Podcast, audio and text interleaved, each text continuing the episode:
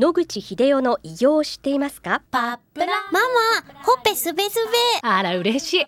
パパも毎日元気で疲れ知らずね。まあな、おばあちゃんも近所で若いと評判だよ。おかげさまでおじいさん、いつまでも健康で幸せですね、うん、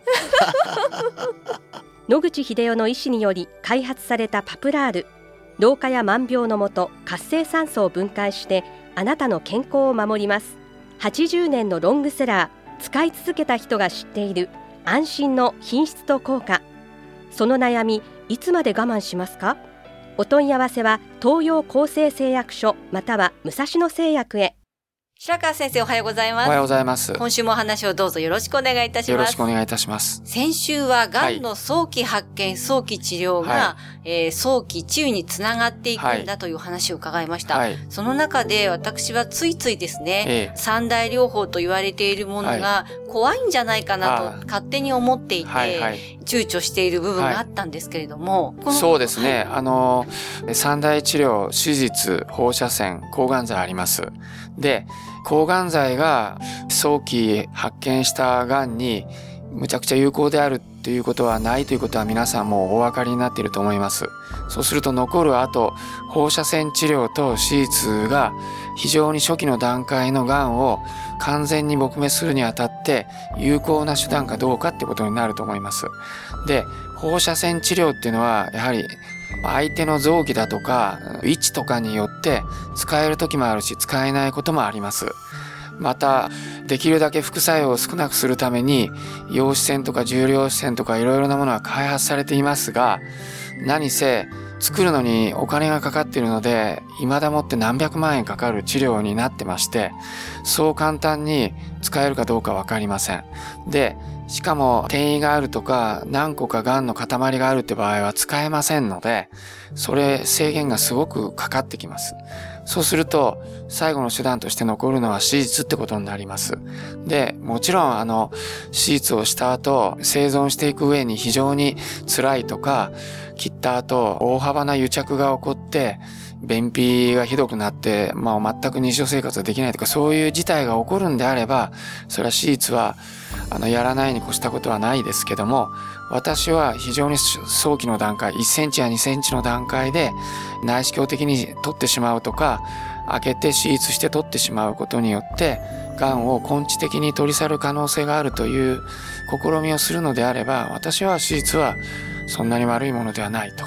というふうに思っています。そしてその根本的に病巣を取った後、生活習慣を整えていくと。そうですね、例えば胃をどうするかという問題があります。胃がんの場合ですね。それでよく全摘をする時があるんですけれども、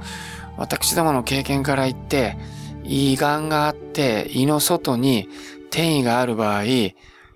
を全摘すると非常にまずいです。というのは、食事がほとんどできなくなります。今までと同じような食事をとっていると、十二指腸がついていけなくなってですね、吐いてしまうんですね、全部。非常に長い時間をかけて訓練しないと、元のレベルまで戻れません。そのためにどんどん体重が下がってくる。それは免疫力の低下を意味します。例えば、胃なんか取ってしまっても生きていく上にはあまり大きな影響はないと考えられている臓器ですけれども、全摘してしまうと生存率を極端に下げてしまっているように私には思います。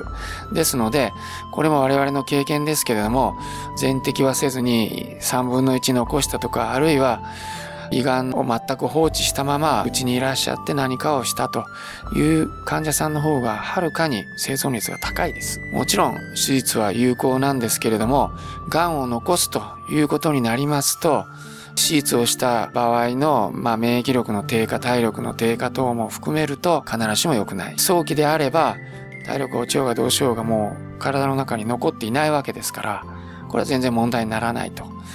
で、しかも他のリンパ節に転移がないということが分かっていれば、私はその方がいいと思いますが。はい。早期発見の大切さがここでも、教えていただいたわけなんですけれども、先生、先週のお話の中で、肺がんはちょっと違いますという話を伺ったんですが、肺もですね、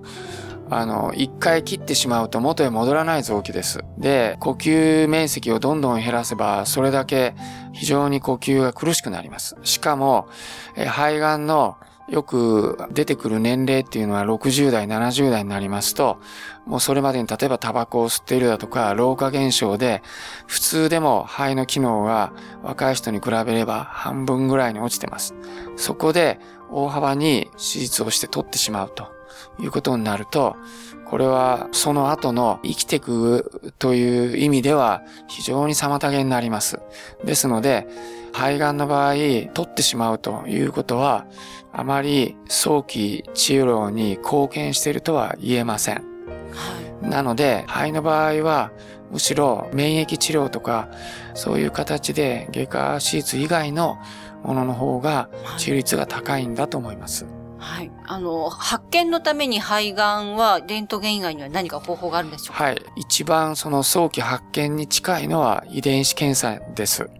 で、日本では消化器系のがん、あるいは肺がんについてもいろんな大学のベンチャー会社が遺伝子検査でそれができますよということがもうすでに発表されて製品にもなっています。で、1回の検査に1、2万円しかかからないです。